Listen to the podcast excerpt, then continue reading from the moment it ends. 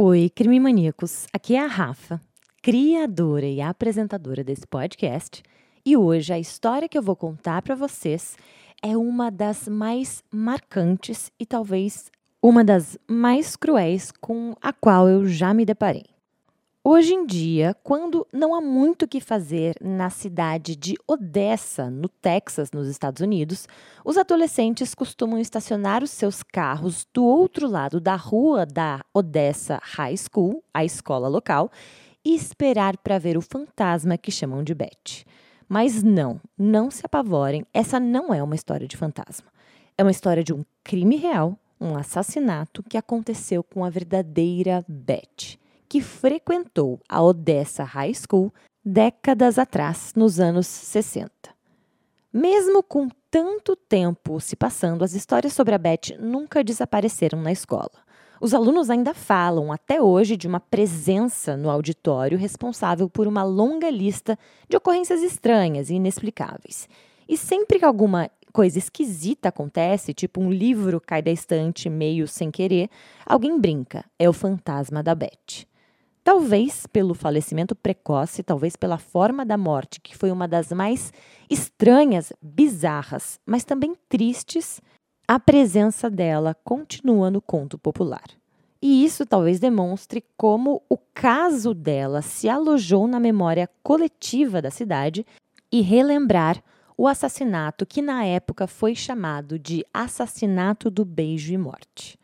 Esse crime foi um dos mais sensacionalizados no oeste do Texas na época, mas infelizmente isso o tornou ainda mais cruel. Quando a Betty Williams conheceu seu namorado, Mac Herring, ela sentiu que o mundo abriria na sua frente. Com ele, ela seria aceita, amada, ouvida e pularia para o grupo de garotas legais da escola. Era uma nova perspectiva para ela, que sempre havia sido vista como esquisitona mas Mac terminou e em 22 de março de 1961, o Departamento da Polícia de Odessa recebeu uma ligação frenética. O que se revelou a partir daí foi uma sequência de versões, fatos e decisões estranhas que só quem viveu naquela época entende de fato as marcas que ficaram, especialmente na família da Beth. Conheça agora a trágica história da Elizabeth Jean Williams, mais conhecida como Beth.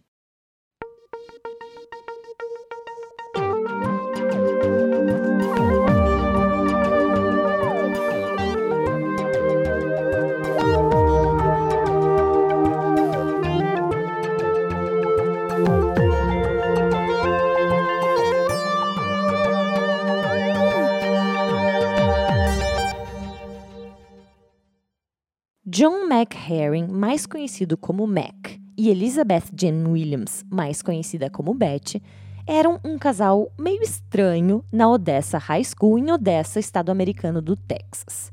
Ambos tinham 17 anos em 1960, mas o Mac fazia parte da galera descolada. Ele era um garoto bonito, de classe média alta, que morava em um dos melhores bairros da cidade. Ele era um atleta popular que fazia parte do time de futebol. Já Beth era diferente. Ela era uma excluída na escola, digamos assim. Era bonita, inteligente, mas uma rebelde. Ela estava longe de se encaixar nos padrões sociais e comportamentais para ser uma garota popular na escola nos anos 60. Mas talvez o que a maioria das pessoas se lembre sobre a Betty Williams é que, na verdade, ela quase não era notada. Mais velha de quatro filhos, ela morava em uma casa de madeira pequena e desgastada, numa rua não pavimentada, não muito longe dos campos de petróleo a oeste da cidade, onde queimavam chamas de gás e as luzes das plataformas de perfuração iluminavam a noite. O pai dela, John, era um carpinteiro e tinha dificuldade em encontrar um trabalho estável. E sua mãe, Mary, havia conseguido emprego na JCPenney, uma loja de departamentos americana, para ajudar a sustentar a família. Da Igreja Batista, um movimento do cristianismo evangélico, o seu pai John era fervoroso e rigoroso e pregava frequentemente para Beth sobre o pecado e a condenação eterna.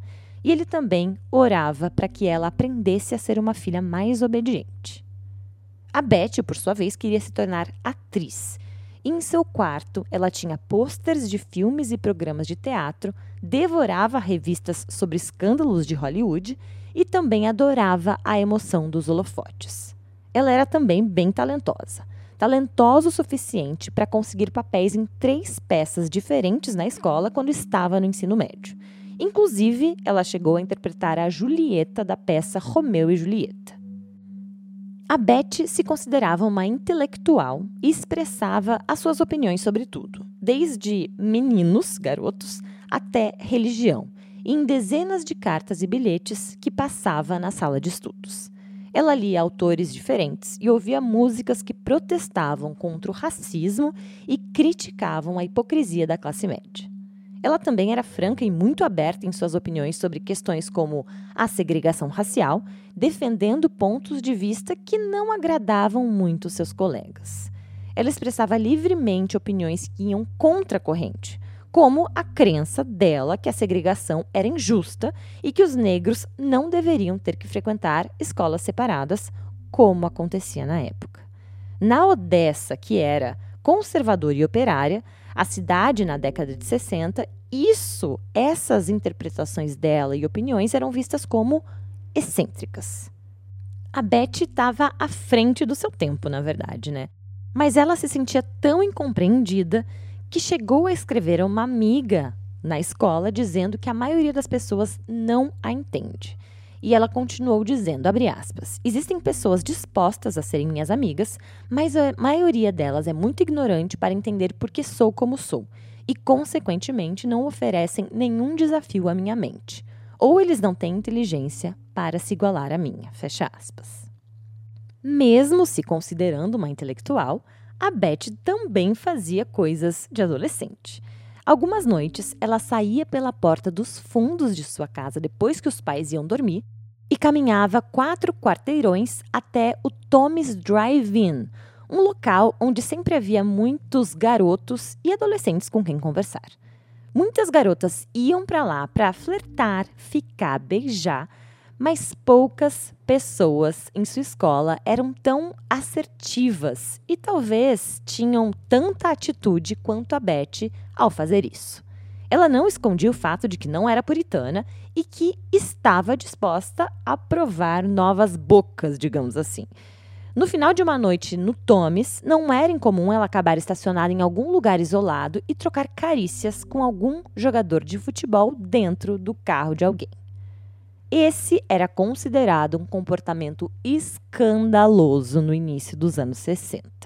Mas para Beth, esses encontros, na verdade, eram a sua forma de expressar a sua independência, de mostrar que estava no comando da sua vida e do seu destino. Provavelmente até porque ela tinha um pai muito conservador e queria liberdade. Ela não queria envelhecer num lugar atrasado como Odessa e tinha planos que incluíam ir para a Califórnia depois do ensino médio.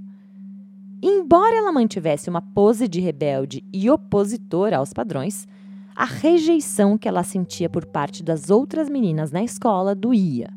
O seu primo Shelton Williams disse que a Betty queria que todo mundo gostasse dela, que na verdade ela queria o que todo mundo, né, todos nós queremos, sermos totalmente únicos e ao mesmo tempo completamente aceitos. Mas a Beth não era. Ela era excluída e vista com olhos tortos. No entanto, Beth sentiu que levou um golpe de sorte, porque tudo parece que mudaria para ela quando ela conheceu Mac Herring. O Mac era um cara alto e bonito que jogava no time de futebol da Odessa High School. E ele era um cara popular, aquele amigo de todos que era chamado para todas as melhores festas e celebrações, nas melhores casas da cidade. Filho mais velho de uma dona de casa e de um veterano da Segunda Guerra Mundial, dono de uma empresa de serviços elétricos, o Mac cresceu em um bairro de classe média alta e era vizinho de muitos de seus colegas na escola. Um dos seus hobbies era caçar e ele ficava feliz quando podia passar alguns dias caçando pombas ou codornas no chalé de caça de seu pai ou passear pelos campos de petróleo com sua arma calibre 22.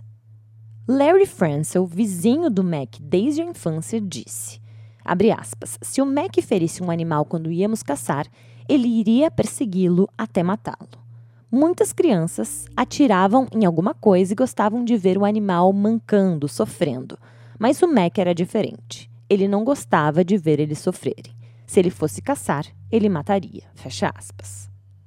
Alto, bonito e popular, o Mac poderia escolher qualquer garota da escola. Portanto, talvez tenha sido surpreendente que ele tenha escolhido a Beth, uma garota com má reputação e excluída. Para Beth, aquilo parecia real, incrível. O Mac era diferente dos outros garotos que só queriam sexo. Ele era sensível, atencioso. Parecia genuinamente interessado no que ela tinha a dizer e havia algo profundo nele, algo romântico. A Beth sentiu que tinha encontrado a sua alma gêmea, eles ficaram, beijaram, saíram muitas vezes e no verão de 1960 a Beth estava apaixonada. Mas enquanto Beth refletia sobre seus sentimentos e se perguntava se deveria compartilhá-los com Mac, havia uma coisa que a incomodava. O Mac era muito amoroso e atencioso enquanto estavam juntos, mas parecia determinado a manter o relacionamento deles em segredo. Isso porque ele nunca ficava com ela na escola, por exemplo, nunca levava às festas que ele e seus amigos frequentavam e nunca a levou para sua casa para conhecer os seus pais. Era quase como se ele tivesse vergonha dela. O Mac teve o cuidado de ser discreto sobre o tempo que passaram juntos. E a Beth não estava nada feliz com aquilo. E talvez porque ele tivesse ferido o orgulho dela com essa atitude, ou talvez porque ela queria chamar a atenção ou deixá-lo com ciúmes, a Beth resolveu contra-atacar chamar a atenção do Mac de alguma forma, mas ela escolheu a pior forma possível. Vai entender a cabeça dos adolescentes cheia de hormônios. Na verdade, a vingancinha da Beth foi que ela voltou a frequentar o Thomas Drive-In, onde tinha aquela galera que à noite ficava flertando, e ela flertou com um dos melhores amigos do Mac, um jogador popular de futebol que tinha sido eleito o mais bonito de sua classe. E quando Mac soube disso, ele terminou o relacionamento e começou a namorar outra garota. Na época, a Beth escreveu a uma amiga dizendo que tinha sido muito humilhada e seu coração estava despedaçado, que ela se sentia abandonada e sozinha e que não se importava mais com nada, que ela estava num verdadeiro inferno. A separação de Beth deixou ela arrasada mas ser dispensada pelo Mac foi apenas uma das primeiras tribulações que ocorreram na vida dela naquela época. Primeiro, a nova professora de teatro da Odessa High School atirou do papel principal da próxima peça e a colocou na função de gerente de palco. A Beth sempre tinha sido uma das atrizes mais talentosas do teatro da escola, então aquilo foi um golpe para ela. Para piorar, o Mac também estava na peça, nessa peça que ela não estrelaria mais, e ele seria o ator principal. Depois disso, o pai da Beth vasculhou seu quarto e encontrou seu diário no qual ela escrevia detalhadamente sobre seus encontros sexuais com meninos. E isso criou uma situação muito tensa e de desconfiança em casa que chegou a se tornar insuportável. Ainda se recuperando do rompimento com Mac e deprimida com a perspectiva de não ser escalada para a peça no seu último ano da escola, a Beth começou a ficar desesperada. Ela dizia que Mac era o cara e sem ele a vida não valia a pena ser vivida. Seu primo Shelton relatou, aspas, ela disse que queria morrer se não pudesse ficar com Mac, que ela tinha que recuperá-lo, fecha aspas. Em um ato de desespero, a Beth engoliu quatro aspirinas, justificando que queria tirar a própria vida. No entanto, aqui ficou parecendo mais um pedido de ajuda do que qualquer outra coisa, porque quatro aspirinas não seriam suficientes para matar ninguém, não seriam suficientes para um suicídio. Essa tentativa, apesar de fraca e sem sentido, parece ter instigado a Beth uma perspectiva mais sentimental e no inverno de 1960, ela falava abertamente sobre acabar com as coisas, dizendo aos amigos que seria melhor ela morrer e que o céu parecia ser um lugar agradável. Para uma colega, ela confessou que subiu nas vigas do auditório da escola com intenção de pular, mas que não teve coragem de ir até o fim. Mas a verdade mesmo é que ninguém estava levando a Beth a sério. A Beth era propensa a melodrama, gostava de chamar a atenção e ser diferentona. Então todos pensavam que ela estava exagerando. A única reação que ela conseguiu dos colegas foi revirada de olhos, e a resposta deles era sempre a mesma. Lá vai a Beth de novo, tentando ser o centro das atenções. Mas então as coisas começaram a tomar um rumo preocupante. A Beth passou de falar sobre se matar com remédios ou se jogar de algum lugar para recrutar alguém para matá-lo. Mas não era um assassino profissional, nem nada disso. Não era algo que ela estava fazendo às escondidas. E sim perguntando para colegas de sua escola. E parecia, pelo menos para mim, mais uma tentativa de chamar a atenção. Então, quem vai, né, até um colega de escola, uma pessoa aleatória e fala: "E aí, você me mataria, por favor?" Pelo menos cinco estudantes foram abordados com o pedido de ela dizendo e perguntando se a pessoa estaria disposta a matá-lo. Todas recusaram, sempre em tom de brincadeira, e um estudante até disse que faria, mas que o preço seria caro. Dizia que cobraria um milhão de dólares para isso e saiu rindo. A verdade é que é difícil entender o que se passava pela cabeça da Beth naquele momento. Num momento em que ela se sentia excluída por aqueles que a rodeavam e abandonada pelo único rapaz que ela amava a morte para ela parecia ter o seu próprio fascino. Ou, como eu falei antes, ela podia estar tentando apenas chamar a atenção do Mac. Mas se fosse isso, não estava funcionando. O Mac, como todos os outros, estava levando aquilo na brincadeira. Ele estava feliz com a nova namorada e, de acordo com um dos colegas de Beth, ela ter ficado com um amigo do time de futebol nem incomodou o Mac tanto assim. Parecia que ele, na verdade, não ligava para ela e que nenhum esforço da Beth estava dando certo. Então, ela resolveu levar as coisas para um próximo nível.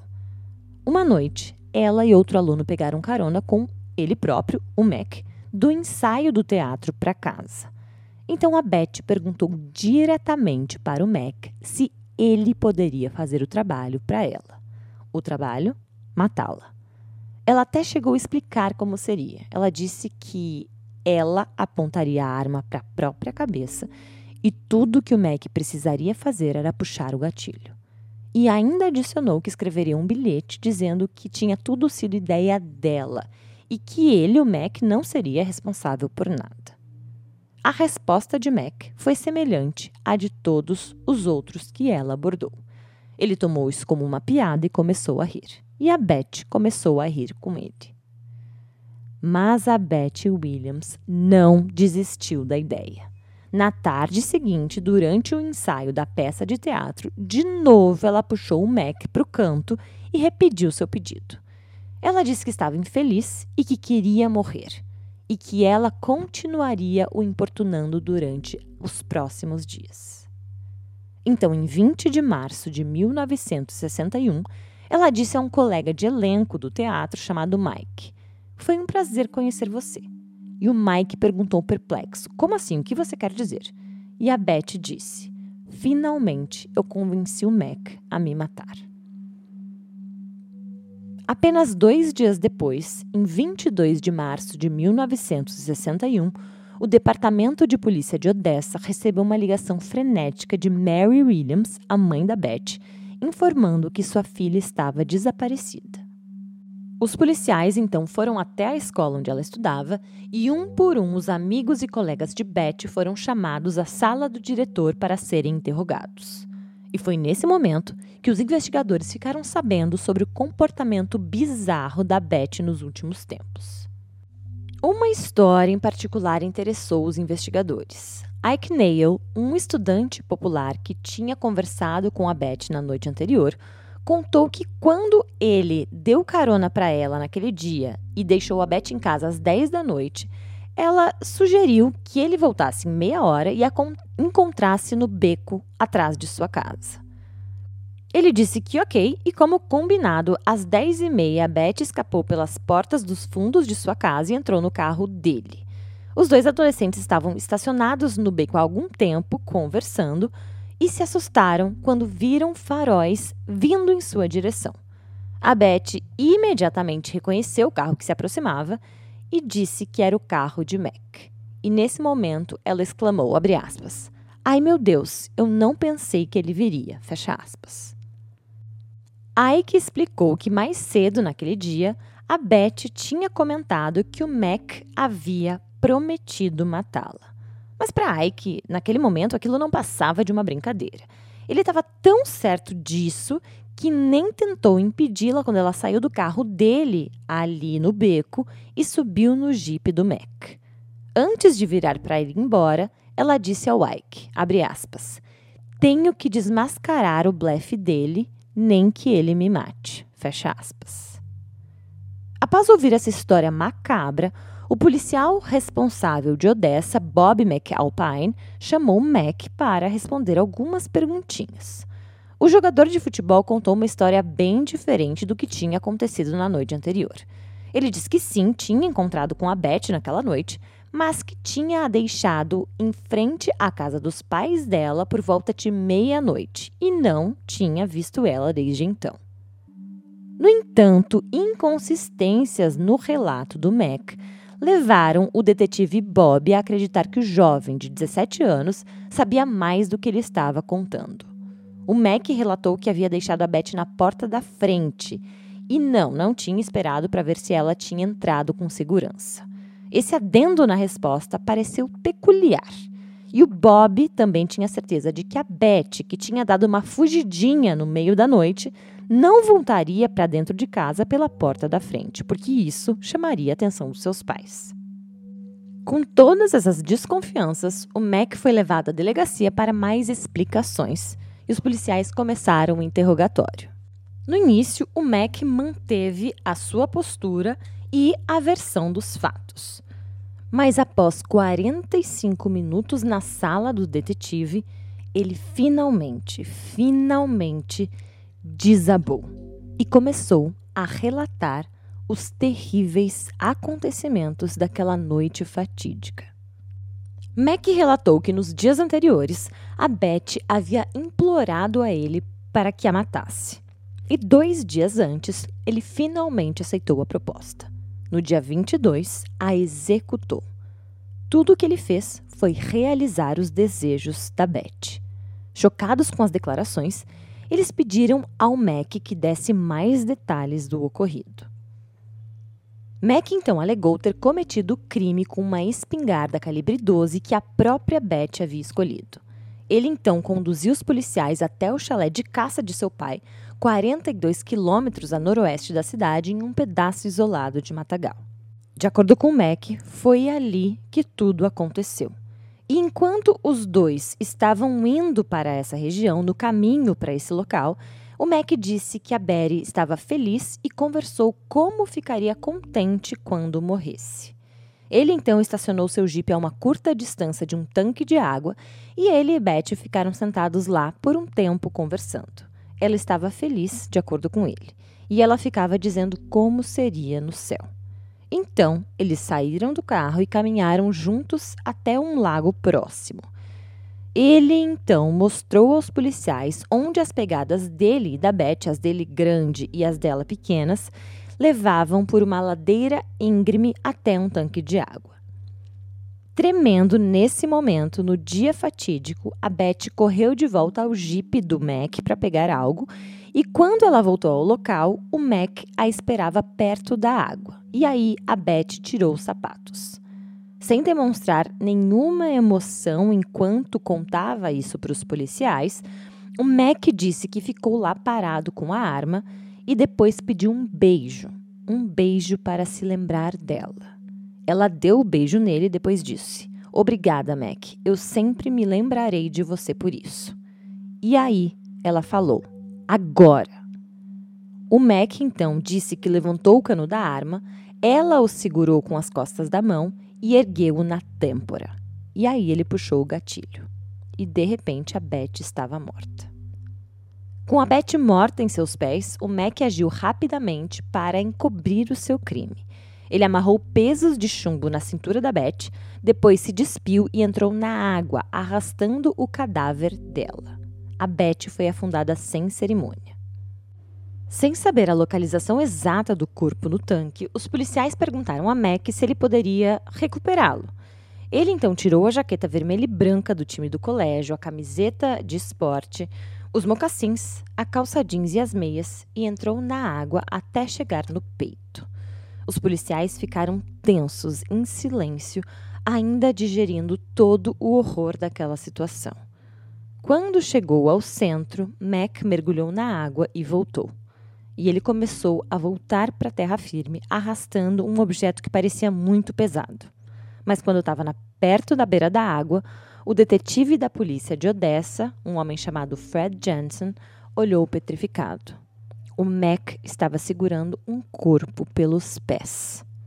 O detetive então aconselhou ele a deixar o corpo na água, mas o que eles viram foi muito chocante. A Beth ainda vestia um pijama rosa claro, na sua cintura estavam amarrados dois pesos de chumbo e o tiro da espingarda causou danos tão terríveis que quase destruiu todo o seu rosto e quase a decapitou.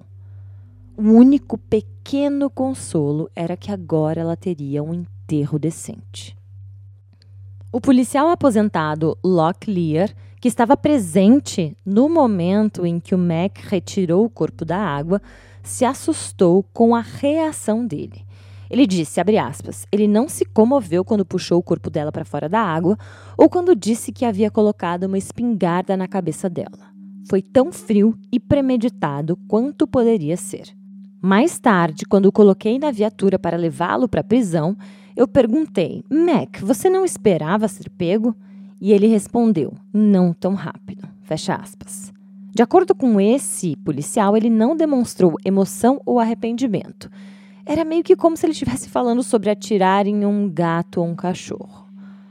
À medida que a notícia do assassinato de Beth se espalhava por Odessa naquele dia, a cidade foi envolvida por uma sensação de choque, mas também de incredulidade. Porque eles simplesmente não conseguiam acreditar que o Mac, o famoso Mac, o popular, bonito Mac, fizesse isso com alguém. Jane Smith, uma estudante da mesma escola dos dois, disse, aspas, ficamos chocados com o fato de um dos nossos, um popular jogador de futebol que tinha ido às nossas festas e saído com os nossos amigos, ter cometido esse crime hediondo. E à medida que mais informações surgiam, ficamos chocados ao saber que Mac e muitos outros meninos estavam passando um tempo com a Beth. Fecha aspas.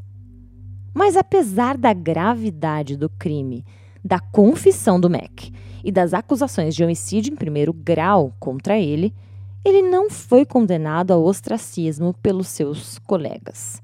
Em vez de ver o Mac como um assassino, muitos colegas agiram como se algo trágico que estava além do controle dele tivesse acontecido. Uma das garotas da escola disse, aspas, todos nós o apoiamos porque não podíamos acreditar. Percebemos que se Mac tinha feito aquilo, deveria haver um bom motivo. Fecha aspas. No entanto, toda essa empatia não foi destinada a quem deveria, a vítima. A Beth foi retratada como uma garota excluída, sem nenhuma moral, que provavelmente mereceu o que recebeu. Ela foi retratada como uma suicida que usou suas artimanhas femininas para atrair o pobre Mac Herring a cometer o crime por ela. Ele foi considerado a parte injustiçada pela comunidade. Ele foi um herói que ajudou uma garota problemática a acabar com seu sofrimento e agora estava sendo injustamente perseguido pela lei. Sem comentários, né, gente? Era Mac que estava na prisão, mas as fofocas se concentraram na Beth, Shelton Williams, o primo da Beth, disse que ela era vista como uma vagabunda e manipuladora diabólica. Inclusive, o tio da Betty ouviu um cliente do lava-jato dele dizer que todo mundo sabia que a Beth não prestava e que ela enganou o pobre Mac para matá-la. Mas os colegas do teatro da Beth ficaram intrigados com suas intenções na última noite de sua vida. Será que ela realmente queria morrer ou ainda esperava, de alguma forma, chamar a atenção do Mac e reconquistá-lo no último segundo? Dixon Bowles, um dos colegas de teatro, disse que a Betty acabou se prendendo a um drama da vida real criado por ela mesma e que ela estava improvisando o tempo todo e acabou saindo de controle. Enquanto aguardava seu dia no tribunal, o Mac Herring recebeu uma onda de apoio e adulação. E essa bizarra e repulsiva inversão de papéis continuou durante o julgamento. Os pais ricos do Mac contrataram um dos melhores advogados da área, um cara chamado Warren Burnett, considerado um dos melhores advogados de defesa do Estado. E contra ele estava o promotor, um homem chamado Dan Sullivan, que nunca havia supervisionado um julgamento de assassinato antes. O julgamento foi realizado em Kermit, no Texas, a cerca de 72 quilômetros de Odessa, e os bancos do tribunal no julgamento estavam cheios de apoiadores do MEC. Tirando os pais da Betty, todo mundo no tribunal estava torcendo pelo réu. Quando o julgamento começou em 20 de fevereiro de 1962, um veredito de culpado parecia ser uma conclusão óbvia, uma conclusão certa. A própria confissão do Mac pintou o quadro de um assassinato metodicamente planejado. Antes de levar a Betty para a cabana de caça do pai, ele havia admitido que comprou pesos de chumbo, corda, cartuchos de espingarda e até um capacete de mineiro para iluminar o seu caminho e poder submergir o corpo dela no tanque. E tudo isso, todos esses materiais, ele levou com ele no carro naquele dia. Na presença dos policiais, o Mac também apresentou pouca emoção pela vítima. E o escritor local Larry King, que acompanhava o caso, relatou que parecia, para a maioria das pessoas, um caso em que era impossível para o réu vencer. Mas Warren Burnett, o advogado de defesa, tinha um plano. À medida que as discussões começaram, o Warren Burnett rapidamente assumiu o controle do processo, apresentando uma moção de insanidade temporária para o réu. Ele argumentou perante o juiz distrital G.C. Olsen que antes de qualquer julgamento sobre o assassinato ocorrer, os jurados deveriam primeiro avaliar a sanidade do Mac no momento em que ele puxou o gatilho. Se eles determinassem que ele estava temporariamente insano, ele não poderia ser julgado por assassinato. A linha de raciocínio do advogado de defesa, na verdade, desrespeitou alguns precedentes legais nos Estados Unidos, porque supõe-se que as audiências de sanidade abordem apenas a questão restrita de saber se um réu é competente ou não para ser julgado. Mas apesar das vigorosas objeções da promotoria, o juiz Olsen concedeu a moção ao advogado de defesa para audiência pré-julgamento. Então, os jurados agora não determinariam a culpa ou inocência do réu. Eles primeiro decidiriam se o réu estava são ou não no momento do crime. Se fosse decidido que ele não estava são, o Mac seria absolvido mesmo antes de seu julgamento por assassinato começar, porque esse julgamento de assassinato não ocorreria. Quando os perplexos procuradores solicitaram um atraso de 24 horas para se readequar e preparar o caso com essa nova função né, de é, insanidade temporária naquele momento, o advogado de defesa expressou uma surpresa, dizendo que a única explicação possível para aquela tragédia era a insanidade do réu. De acordo com a lei do Texas, os jurados podem descobrir que um réu geralmente é são, mas caiu na loucura no momento em que cometeu o crime. E se eles fizerem isso, o réu fica em liberdade. Então, quando o pré-julgamento começou, os adolescentes ocuparam muitos dos 160 lugares no tribunal. O réu era um garoto bonito e todas as garotas que estavam lá eram elegantes e vieram de Odessa para apoiá-lo. Apelidadas de garotas do MEC, elas representavam apenas uma fração dos espectadores cuja simpatia estavam com o réu. A primeira pessoa que o advogado de defesa chamou para depor foi o pai do Mac, o Harry Sr., que disse ao júri que no dia da prisão de seu filho, ele lhe entregou uma carta que a Beth havia escrito. A carta que o Departamento de Segurança Pública do Texas autenticou e que o Sr. Herring leu para o júri sustentava que somente a Beth era culpada por sua morte. Pode-se dizer que ela mesma se tornou testemunha de defesa, disse um dos advogados. Além disso, mais oito testemunhas falaram a favor do Mac. E muitos deles concordaram que o Mac deveria estar temporariamente louco no momento do crime. Três colegas testemunharam que a Beth também tinha lhes pedido para matá-la. Mas o testemunho mais convincente veio de Marvin Grice, que era um psiquiatra de Odessa que examinou o Mac três dias após o assassinato.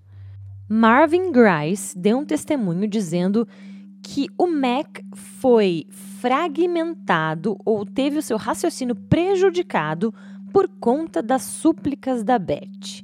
E, na opinião dele, o Mac estava sim temporariamente insano quando atirou nela. Ele disse, aspas, ele ficou tão confuso que sentiu que puxar o gatilho era o que ele deveria fazer por ela. Ele foi privado do poder de aplicar a lógica e essa reação foi temporária. Ele pode ser confiável para levar uma vida normal a partir de agora. Sullivan, o promotor, tentou estabelecer o ciúme como motivo, chamando Bill Rose, aquele popular jogador de futebol com quem a Beth flertou enquanto estava namorando com o Mac. Mas o Bill disse que rejeitou os avanços da Beth naquele dia e, de acordo com ele, o incidente não teve muito efeito em Mac, não o afetou em nada. Em seu interrogatório, o promotor pressionou Mac para explicar-se em que momento exatamente ele tinha decidido matar a Beth. E o Mac disse que não sabia, que não conseguia lembrar e nem explicar. Ele teve dificuldade em entender tudo, ficou acordado à noite tentando pensar para poder explicar, mas ele não conseguia entender ele mesmo. Ele, inclusive, disse que às vezes achava que tinha sido um sonho. Embora outros colegas acreditassem que Beth estava brincando quando ela pediu que a matassem, o Mac afirmou que seus apelos tiveram um efeito profundo sobre ele. Ele disse que, na noite em que a matou, ele acreditava estar fazendo a coisa certa, mas disse ao júri que, em retrospecto, ele sabe que tudo estava errado. Após 11 horas de deliberação, os jurados determinaram que Mac estava de fato temporariamente insano na noite do assassinato. Eles decidiram que um jovem tão bom, tão bonito e tão íntegro só poderia ter cometido essa atrocidade nessas condições. Ao ouvir o veredito, o Mac caiu da cadeira e chorou, enquanto amigos e colegas correram para o seu lado para abraçá-lo. Os pais da Beth, no entanto, estavam completamente devastados, obviamente. Eles saíram rapidamente do tribunal aos prantos, sabendo que a justiça para sua filha tinha sido negada. O assunto entrou em recurso, é claro, mas o resultado foi o mesmo. Depois de deliberarem por uma segunda vez, os jurados também consideraram o Mac Herring inocente por motivo de insanidade. Ele saiu do tribunal como um homem livre, capaz de retomar a sua vida privilegiada. Mais tarde, ele fez faculdade, frequentou a Texas Tech University, onde certa vez foi apresentado a uma turma como o famoso McHarry. O resto da sua vida não seguiu o caminho dourado que ele tinha imaginado para si. Depois de se formar na faculdade, ele voltou para sua cidade natal, em Odessa, onde trabalhou ao longo dos anos como carpinteiro, soldador e eletricista. Seus dois casamentos terminaram em divórcio e ele morreu em janeiro de 2019, aos 75 anos. A vida não pode ter sido o estrelato que ele imaginava, mas pelo menos ele teve a chance de viver. Contrário da Beth. Uma questão nunca foi respondida satisfatoriamente sobre esse caso, que é se a Beth Williams realmente queria morrer. Aqueles que eram mais próximos dela dizem que não, que eles acreditam que ela estava tentando chamar a atenção do Mac, que ele perceberia o quanto o rompimento tinha a machucado e assim a aceitaria de volta.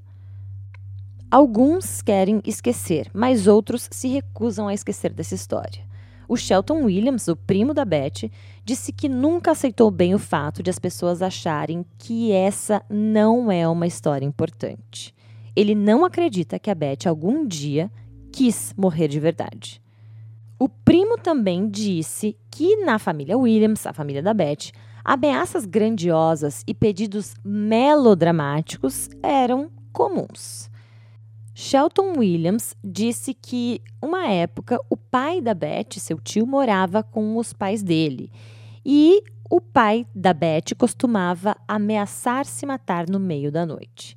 Aí a mãe do Shelton, né, tentava convencê-lo a não fazer isso. E quando um belo dia ela disse: "Então vai, vai em frente", o pai da Beth não o fez. Quando a Beth disse que não valia a pena viver sem o Mac, o Shelton disse que entendeu isso no contexto familiar, em toda esse todo esse melodrama que existia dentro da família da Beth. O assassinato dela e os vereditos que se seguiram eliminaram qualquer crença imparcialidade de justiça para a família da Beth. Nenhum outro evento na vida deles o impactou tanto e tudo pareceu diferente depois do ocorrido. A Beth foi assassinada e todos quiseram varrer isso para baixo do tapete. O McHarry não precisava puxar o gatilho naquela noite fatídica. Qualquer pessoa racional sabe disso. Ele fez isso porque quis. A Beth nunca conseguiu sair da cidade que estava tão desesperada para deixar para trás. Ela está enterrada nos limites empoeirados do seu cemitério. E os alunos da Odessa High School juram até hoje que seu espírito inquieto ainda assombra os corredores.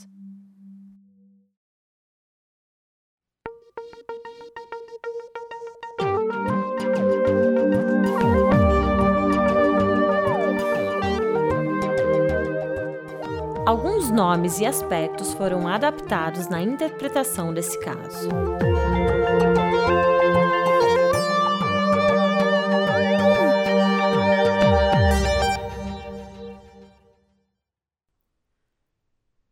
O episódio de hoje foi gravado e mixado por mim, AP, editado por Pedro Laete e é uma produção Guri Studios.